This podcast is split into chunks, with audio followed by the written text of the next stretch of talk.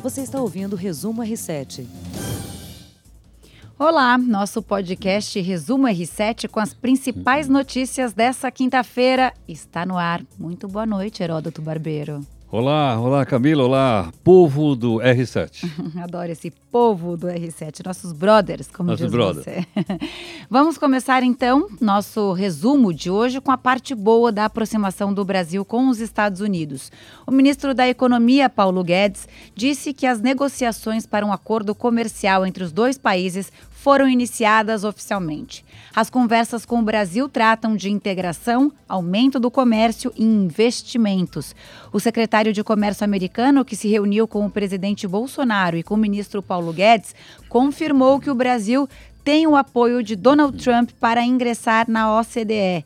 Ministro da Economia classificou como positivas essas conversas sobre os acordos na relação direta do Brasil com os Estados Unidos e também nas negociações que envolvem o Mercosul. Vamos ouvir o que disse Paulo Guedes? Vamos lá. O Brasil tem, por filosofia, uma maior integração. Então, o Brasil fez esse movimento em direção ao Mercosul, fez o mesmo movimento já junto com o Mercosul para a União Europeia e agora está fazendo um movimento com os Estados Unidos. Já estamos oficialmente começando as negociações com os Estados Unidos. Vai ser bom para o Brasil, Heródoto. Eu acho que vai. Durante uma boa parte do século XX e do começo, até eu diria o século XX, o principal parceiro comercial do Brasil eram os Estados Unidos. Só no finalzinho do século XX e começo do XXI que ele foi trocado pela China. Hoje a grande parceira, o grande comprador de produtos brasileiros é a China. Mas eu acho que se a gente puder ter os dois maiores do mundo, por que não? Então essa aproximação eu acho bastante importante, mas é bom que as pessoas entendam o seguinte, não acontece de uma hora para outra. Isso é uma coisa complicada, tem que muita conversa, muito tratado, muito papel para cá, para lá e para cá. Mas é, sem dúvida alguma, um passo importante para a gente crescer na economia. Quer dizer, o Brasil tem que torcer então para o Donald Trump ganhar as eleições no ano que vem. Eu acho que, bom, o Bolsonaro é a cara do Trump, né? Ele age como se fosse um Trump brasileiro. né? Então, ah, eu acho que ele está na campanha do Trump, sim. E, aliás, por falar nisso, rapidamente, a CNN, você conhece bem, fez dois debates com candidatos democratas, na segunda e na terça-feira. Dez, no, dez candidatos num dia e doze no outro. Olha, não sobrou nada, não sobrou pedra sobre pedra. Eu não sei não se os democratas vão ter um candidato forte. Pelo que vi lá, ninguém saiu bem. Você falou do Trump, né? Esses dias, nessa semana, ele disse que ele ficou sabendo que o Bolsonaro é considerado o Trump do Brasil. E gostou disso. Bom, você viu que lá naquela, naquela reunião que ele teve com o Trump, né, quem entrou na sala oval não foi o ministro das Relações Exteriores, foi o filho dele. É, não, o Dudu, Dudu, Dudu não, desculpa, Eduardo. Filho 03. Embaixador, chamado de Eduardo. Bom, saiu hoje uma pesquisa que mostra que 64,1% das famílias brasileiras têm dívidas, Heródoto. O levantamento é do mês de julho. Isso quer dizer que essas famílias declararam não ter condições de pagar as suas contas ou dívidas em atraso e tendem, portanto, a seguirem inadimplentes. Nessa pesquisa, eles medem também o tempo em que a pessoa fica nesse atraso. São 64 dias, tempo maior do que no mesmo mês do ano passado. Ou seja, está difícil para todo mundo. Então, 64 dias sem poder pagar as contas, é isso ou não? Sem poder pagar a conta, quitar essas dívidas ou ficar em atraso com aquela conta vigente. Porque geralmente quando você não paga, você é chamado gentilmente de inadimplente. Em vez de dizer para você, escuta, Camila, você é caloteira, eu vou dizer, não, Camila, você é inadimplente. Mas geralmente a inadimplência é de três meses. Então, por exemplo, estou devendo a prestação da minha casa própria. Só no terceiro mês que eu sou considerado inadimplente. Então, 64 dias ainda está abaixo dos 90. Claro que seria bom que todo mundo pudesse pagar, ótimo, etc. Mas eu acho que 64 dias não é um longo prazo que a pessoa não possa se juntar e tal e sair do vermelho. Você falou desse prazo da inadimplência, né? celular não dá para atrasar um dia que eles já cortam Ah, o eles cortam. serviço. Eles cortam. Te deixam na mão total. Aí você Ah, liga total. para falar: não, eu paguei a conta, paguei ontem, paguei com um dia de atraso. Eles não querem nem saber. Não, não. Aí você fica mais e três o dias serviço pendurado é uma lá. Sabe que eu comprei Não uma linha telefônica da Claro, daquele telefone fixo. Uhum. E eu fiz a besteira de pedir para transferir o mesmo número da mesma linha. Que está na Vivo. Uhum. Até hoje a Vivo não liberou o número. Então eu não consigo ter o telefone porque a Vivo não libera. Ixi, vai ter que reclamar muito para conseguir. E quando eu liguei lá para dizer, olha, não quero mais a linha da Vivo, eles falaram, não, é o seguinte, mas é, quanto o senhor paga lá, quanto gasta? É rural. Ah, eu gasto uns 80 reais. Eu faço pro senhor por 33. Eu falei, não, não, não, então peraí que eu vou falar com o meu colega. Pô, um negócio da China, vamos embora nessa, Aí o né? colega falou para cima, o senhor vai sair mesmo? Não, olha, eu faço 27 reais pro senhor. Mais barato. Mais barato. Falei, não, não, não, obrigado. Eu já contratei lá da Claro, não vou querer agora mais. Não vou fazer leilão. Não vou fazer leilão. Mas olha que safadeza. Agora, uma saída para você e para todo mundo que tem problema com empresas de telefonia é ligar na Anatel. Eles têm um número 0800 que é eficiente. Pra Eles gente- vão lá e você reclama Vou com ligar. Exatamente, você pega seu número de protocolo e aí você liga na Anatel, dá o número de protocolo, fala qual é a reclamação e aí a operadora tem acho que cinco dias úteis para responder para você. Se ela não responder, a Anatel vai lá e multa a operadora. Então é bom a gente saber que tem esse Claro, artifício, lógico, porque funciona. Eu já Não, usei bom, várias vezes, várias vezes mesmo. E falando em conta para pagar, a conta de luz vai ficar mais cara a partir de hoje. Isso porque o mês de agosto é de seca na maior parte do Brasil, o que reduz os níveis de reservatórios. A cobrança extra será de R$ 4,00 para cada 100 quilowatts consumidos. Me dá um Agora, só- exemplo, só- porque eu não tenho ideia de quantos Não, 100 quilowatts, sejam por 100 exemplo. quilowatts. Duas pessoas consomem 100 kW. Vai pagar mais 4 reais. Só que tem um detalhe interessante, é o seguinte aí. É, por que, que fica mais caro? Ah, porque tem menos água na... Bom, pera um pouquinho. Mas vai- eles diminuem a produção de energia elétrica? Não. Se diminuir, vai dar apagão. O que, que eles fazem? Eles ligam as, as, as usinas que são tocadas ou a gás ou a diesel. Então, como caiu muito o nível da água na hidrelétrica, tem que ligar a outra. Essas, essas usinas são chamadas de térmica. Acontece que é muito mais caro você produzir energia elétrica na térmica, com diesel ou com gás, do que com água. A água, não sei se você sabe, ainda é barato, ainda é de graça. É não é? Então é por esse motivo que subiu aí, que a bandeirinha está vermelha.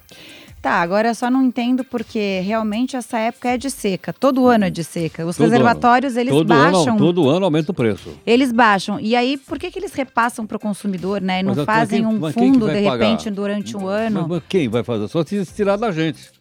Em vez de eu pagar os 4 reais agora, vão me tirar 30 centavos janeiro, fevereiro. De repente, poderia não pesar tanto no orçamento das famílias. Mas porque luz é quatro uma reais, conta não, cara. 4 reais cada 100 reais não é muita coisa, concorda não? Depende quatro do reais é o consumo preço do metrô. Quanto custa o metrô aqui? 4,50. Então, não, 4,30. 4,30. 4,30. Eu venho de metrô, eu sei. Eu também, eu venho de metrô. eu compro algumas, né? Então, pô, junto. Então você vê uma passagem de metrô, não é caro. Bom, hoje o governo lançou Médicos pelo Brasil. O Ministério da Saúde apresentou um novo programa, teoricamente para substituir aquele Mais Médicos, estratégia criada em 2013 para levar profissionais de medicina ao interior do país. Esse novo plano, ele foi batizado de Médicos pelo Brasil e terá novo critério para distribuição de vagas entre municípios e novas regras para a sele seleção dos profissionais. Já o valor pago aos médicos deverá variar de 12 mil a 31 mil reais, conforme a etapa de atuação, o local onde o médico vai estar e a progressão na carreira, que deverá ocorrer a cada três anos. São 18 mil vagas nessa nova linha aí para os médicos. Quem tem as informações é o repórter do Jornal da Record, Clébio Cavagnoli. Vamos ouvir o que ele tem para explicar para gente. Oi, Heródoto, Camila, tudo bem com vocês? Olha só, eu participei da coletiva de imprensa do lançamento do projeto Médicos pelo Brasil. Vou contar um pouquinho para vocês do que vai ser. Na verdade, não é uma substituição Mais Médicos, que é aquele que era atendido por alguns é, profissionais formados em Cuba e que vieram de lá para atuar no país. A ideia é que os dois projetos continuem simultaneamente. Os dois vão funcionar ao mesmo tempo, até que todas as vagas sejam preenchidas pelo novo programa, o Médicos pelo Brasil. Das 18 mil, 13 mil serão destinadas para aquelas áreas mais afastadas dos centros urbanos. Então, cidades de interior, áreas rurais e também ah, cidades ribeirinhas, áreas ribeirinhas.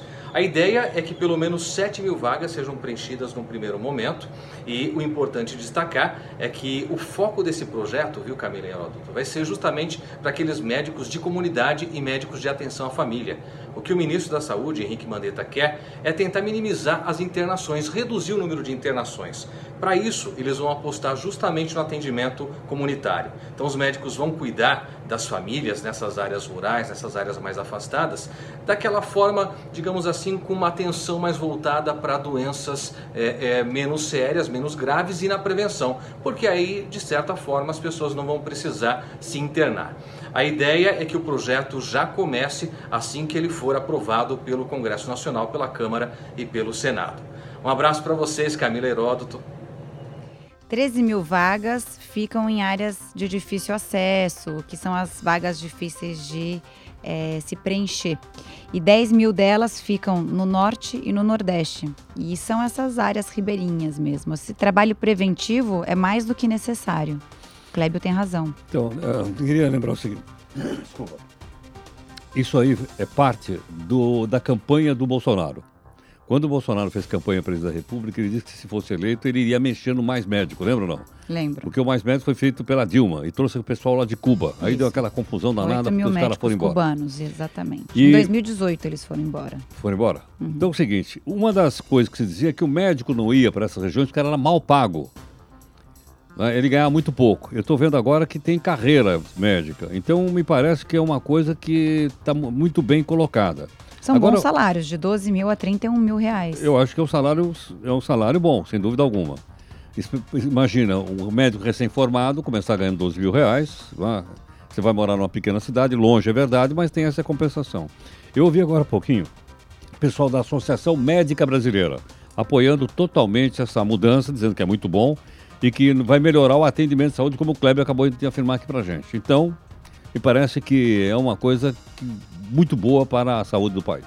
Fico feliz, porque tem muita gente carente nessas áreas mesmo. Eu fui para a Amazônia no final do ano passado e realmente eles não têm a quem recorrer quando tem alguma doença e esse trabalho preventivo não é feito. Então, pode ter um efeito muito grande na vida dessas pessoas carentes que vivem em áreas afetadas e áreas muito distantes de capitais, grandes capitais. Bom, vamos falar então agora da Amazônia. O Só ministro... um detalhe, você percebeu que eles vão ser contratados por CLT? Não. Pois é, hum. com carteira. Carteira assinada que a gente tinha falado, né? Como nos moldes Ao invés de fazer um concurso público, o pessoal vai ser contratado por carteira profissional, como se ele estivesse trabalhando no hospital, que também é carteira assinada. Como se tivesse uma clínica, carteira assinada, percebeu ou não? Uhum. Então é muito mais fácil você recrutar a pessoa fazendo, sei lá, uma, uma, escolha dos bons. Mais ágil. Mais ágil e botando na carteira de trabalho. Olha, boa sacada, então. Vamos falar da nossa Amazônia. O ministro do Meio Ambiente, Ricardo Salles, apresentou números para afirmar que parte do desmatamento identificado pelo Sistema de Detecção do Desmatamento na Amazônia, divulgado pelo INPE em junho, não ocorreu. De acordo com ele, o que houve foi um sensacionalismo nos dados. A área de desmatamento é, que foi falada pelo INPE era de 878 quilômetros quadrados em junho. E o INPE teria emitido é, 3.250 alertas de desmatamento nesse período. Desse total, as equipes do IBAMA e do INPE analisaram 56% da área dos alertas. Então o ministro ele questiona isso e fala que houve sensacionalismo dos dados. Bom, duas coisas. Eu entrevistei o diretor do INPE, INPE quer dizer Instituto Nacional de Pesquisas Espaciais, e ele me contou o seguinte: que cada três dias o satélite passa em cima da Amazônia e tira uma foto. O me parece o seguinte, que o que o ministro descobriu é que os dados não estão batendo.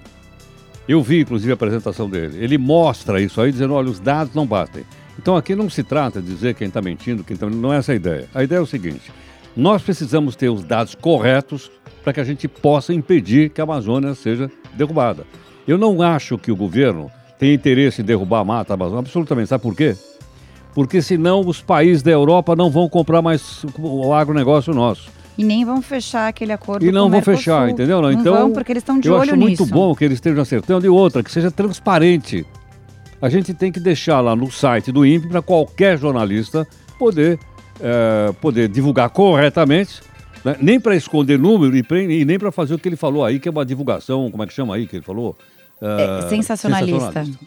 Agora, Heródoto, você que conversou com o diretor do INPE, é presidente ou diretor que você falou? Presidente. Presidente do INPE, é, o Salles falou que devido a falhas no monitoramento não é possível apontar qual foi o percentual real do período. É realmente então é Mas isso. tem um Teve outro- falha? É, teve falha. Ele não admitiu isso. Quando ele falou pra mim, ele falou: não, olha, derrubaram tudo e tal. Bom, agora ele admite que tem falha. Mas há um outro sistema que está sendo acionado que vai clonar tudo, tudo novamente. Então vai poder comparar um com o outro e a gente vai saber realmente o que é que derrubaram. Bom, o assunto é muito sério. Eu acho que todo, todo equipamento que pudesse ser colocado para analisar realmente o desmatamento na Amazônia é muito bem-vindo. Sem dúvida. Não importa quem está com a razão ou Sem não. dúvida. Agora, você vê, é tão importante que o Bolsonaro estava lá. E outra coisa que precisa ser dito aqui, foi uma entrevista coletiva para jornalista. Ele fez isso, qualquer jornalista que estava lá, foram oito sorteados, puderam fazer pergunta, o que eu acho muito bom. É ou não é? É, Em tira vez de ficar dúvida. falando mal de nós jornalistas, aí deixa nós fazer pergunta. É, é, até porque a gente faz pergunta, não é porque é só porque a gente é curioso, é porque a gente quer passar a informação para a população, né? E o seu Jair? Fala pro seu Jair aí. Vamos falar dos Jogos Pan-Americanos de Lima? A gente tem o Bruno Piscinato que tá, tá lá de lá para cá acompanhando um monte de jogo e traz as novidades pra gente. Ele tá ligadão em tudo o que acontece. Fala pra gente, Bruno Piscinato. Oi Heródoto, oi Camila, tudo bem? Falar um pouquinho da minha experiência hoje dos Jogos Pan-Americanos, né? No dia de hoje, acordei cedo para ir lá no Parque Aquático, porque hoje a gente tem a estreia, né? Dos saltos ornamentais, com a participação de uma brasileira bem conhecida, Juliana Veloso. Ela tem 38 anos, vai para o sexto PAN dela, né? Ela conquistou medalha em 2003, uma prata e um bronze. Depois no Rio de Janeiro ela conquistou um bronze e, eu- e agora ela está aqui em Lima, vai competir hoje é, nos saltos é, do no trampolim de 3 metros em dupla, né? Além disso, fui dar uma volta no badminton porque hoje o Brasil conquistou, é, já tem garantida cinco medalhas no badminton, exatamente. Badminton, para quem não conhece, é aquele esporte, pra gente falar assim, de uma forma mais comum, da peteca, né? Que o pessoal joga peteca com raquete e o Brasil já tem cinco medalhas garantidas. São cinco semifinais. É, na dupla feminina, o Brasil perdeu a semifinal, então já vai direto para o bronze. Um bronze pela manhã, depois na sequência um outro bronze também nas duplas masculina. É, dois bronzes garantidos e na parte da tarde e noite aí no Brasil a gente vai ter mais três semifinais, mais três medalhas que estão garantidas. Falta a gente saber se qual cor, né? Se o Brasil ganhar, vai disputar o ouro, né? A disputa pelo ouro. Se o Brasil perder, também é bronze garantido. Além disso, aí o mais legal, eu fui acompanhar hoje uma partida de tênis é, aqui de uma menina, Carol, ela não é menina, tem 23 anos, Carol Meligeni. Ela é sobrinha né, do Fernando Meligeni, um cara que tem muita história com o Brasil, é, que já foi medalhista de ouro em 2003 em Santo Domingo. E o Fernando Meligeni e a família toda vieram para cá para assistir, né? A Carol ganhou a primeira partida, aí hoje era oitavas de final, ela ganhou também um jogo muito apertado, ganhou de uma Argentina. E essa é a curiosidade, é isso que a gente vai mostrar no Jornal da Record e também no Fala Brasil, porque a família toda do Fernando Meligeni é argentina. O Fernando, inclusive, se naturalizou brasileiro, né? Mas ele é argentino de nascimento. E estava aqui o Fernando, a irmã, a irmã dele, a mãe da Carol, a avó da Carol, né? A mãe do Fernando. E tava uma coisa meio dividida, porque a família toda é argentina. É, a Carol é brasileira e teve que jogar contra uma Argentina. Foi exatamente esse o jogo. Brasil e Argentina no tênis. É, eu fui acompanhar um jogo muito emocionante. A brasileira ganhou no finalzinho e teve toda a festa da família Meligeni. Isso aí vai para quem quiser vai poder acompanhar né, no jornal da Record, tanto na Record TV quanto na Record News. E é isso, a gente segue acompanhando o Dia do Brasil. Hoje tem vôlei, tem handball masculino à noite, muita coisa, né? O PAN tá a todo vapor. Então fiquem ligados com todas as novidades que vem por aí. Estaremos ligados. Hoje cedo o Brasil estava em terceiro colocado no quadro de medalhas com 40 medalhas. E uma dúvida que eu tenho também, fiquei pensando, medalhas elas valem vagas para Olimpíadas de Tóquio. Tem muito atleta que sai chateado porque conquista a medalha, mas não conseguiu a vaga. Eu tô meio confusa Mas não nesse são, sentido. são alguns esportes só. São alguns É, esportes. alguns deles valem vaga para o Tóquio, outros não. Pois é, Eu não né? sei quais são. Complicado. Também não sei. Então, o André Avelar, editor de esportes do R7, vai comentar pra gente o resultado do Brasil, o desempenho do Brasil. E ele falou que tem muita gente frustrada por aí, tá achando que o Brasil tá levando pouca medalha. Esclarece pra gente, Avelar. Olá, Heródoto. Olá, Camila. Olha eu aqui de novo para falar, claro, de Pan-Americano. Bom, tenho visto muitos de vocês maldosos da imprensa dizendo que o Brasil tem ganhado poucas medalhas em Lima de 2019. Não é bem assim, tá? Especificamente neste Pan-Americano, o programa colocou atletismo, natação e judô lá para a parte final, para a metade final do calendário. Por isso a gente pode ter a impressão de que tem pouca medalha para o Brasil, o que não é bem verdade. O Comitê Olímpico do Brasil tem a meta, meta um pouco velada, de, de assumir o segundo lugar no quadro geral de medalhas, atrás de Estados Unidos e brigando com Canadá e Cuba. Deve conseguir. Em Toronto 2015 foram 141 medalhas, então olha, tem bastante pan para rolar, ainda muita coisa vai acontecer. Outra dúvida frequente que muita gente pergunta é o que vale vaga direto para Tóquio 2020, o que vale vaga direto para os Jogos Olímpicos. Tem uma cola aqui no meu computador e te digo que handball dá vaga para o masculino e para o feminino, o campeão, campeão masculino e campeão feminino. O tênis, a mesma coisa. O surf, no entanto, depende de um critério técnico, e aí a Confederação Brasileira vai avaliar. Já o Taekwondo, por exemplo, soma pontos. Enfim, é uma longa jornada. Convido todos vocês a acompanhar tudo sobre o Pan-Americano na página do r7.com/pan, tá bom? Um abraço, até mais. Tchau. Abração, André Avelar. Outro dia eu chamei ele de Felipe Avelar, corrijo aqui ah. no ar, então, que é André Avelar, nosso editor de esportes do R7. Conhecido como Barba. Ah.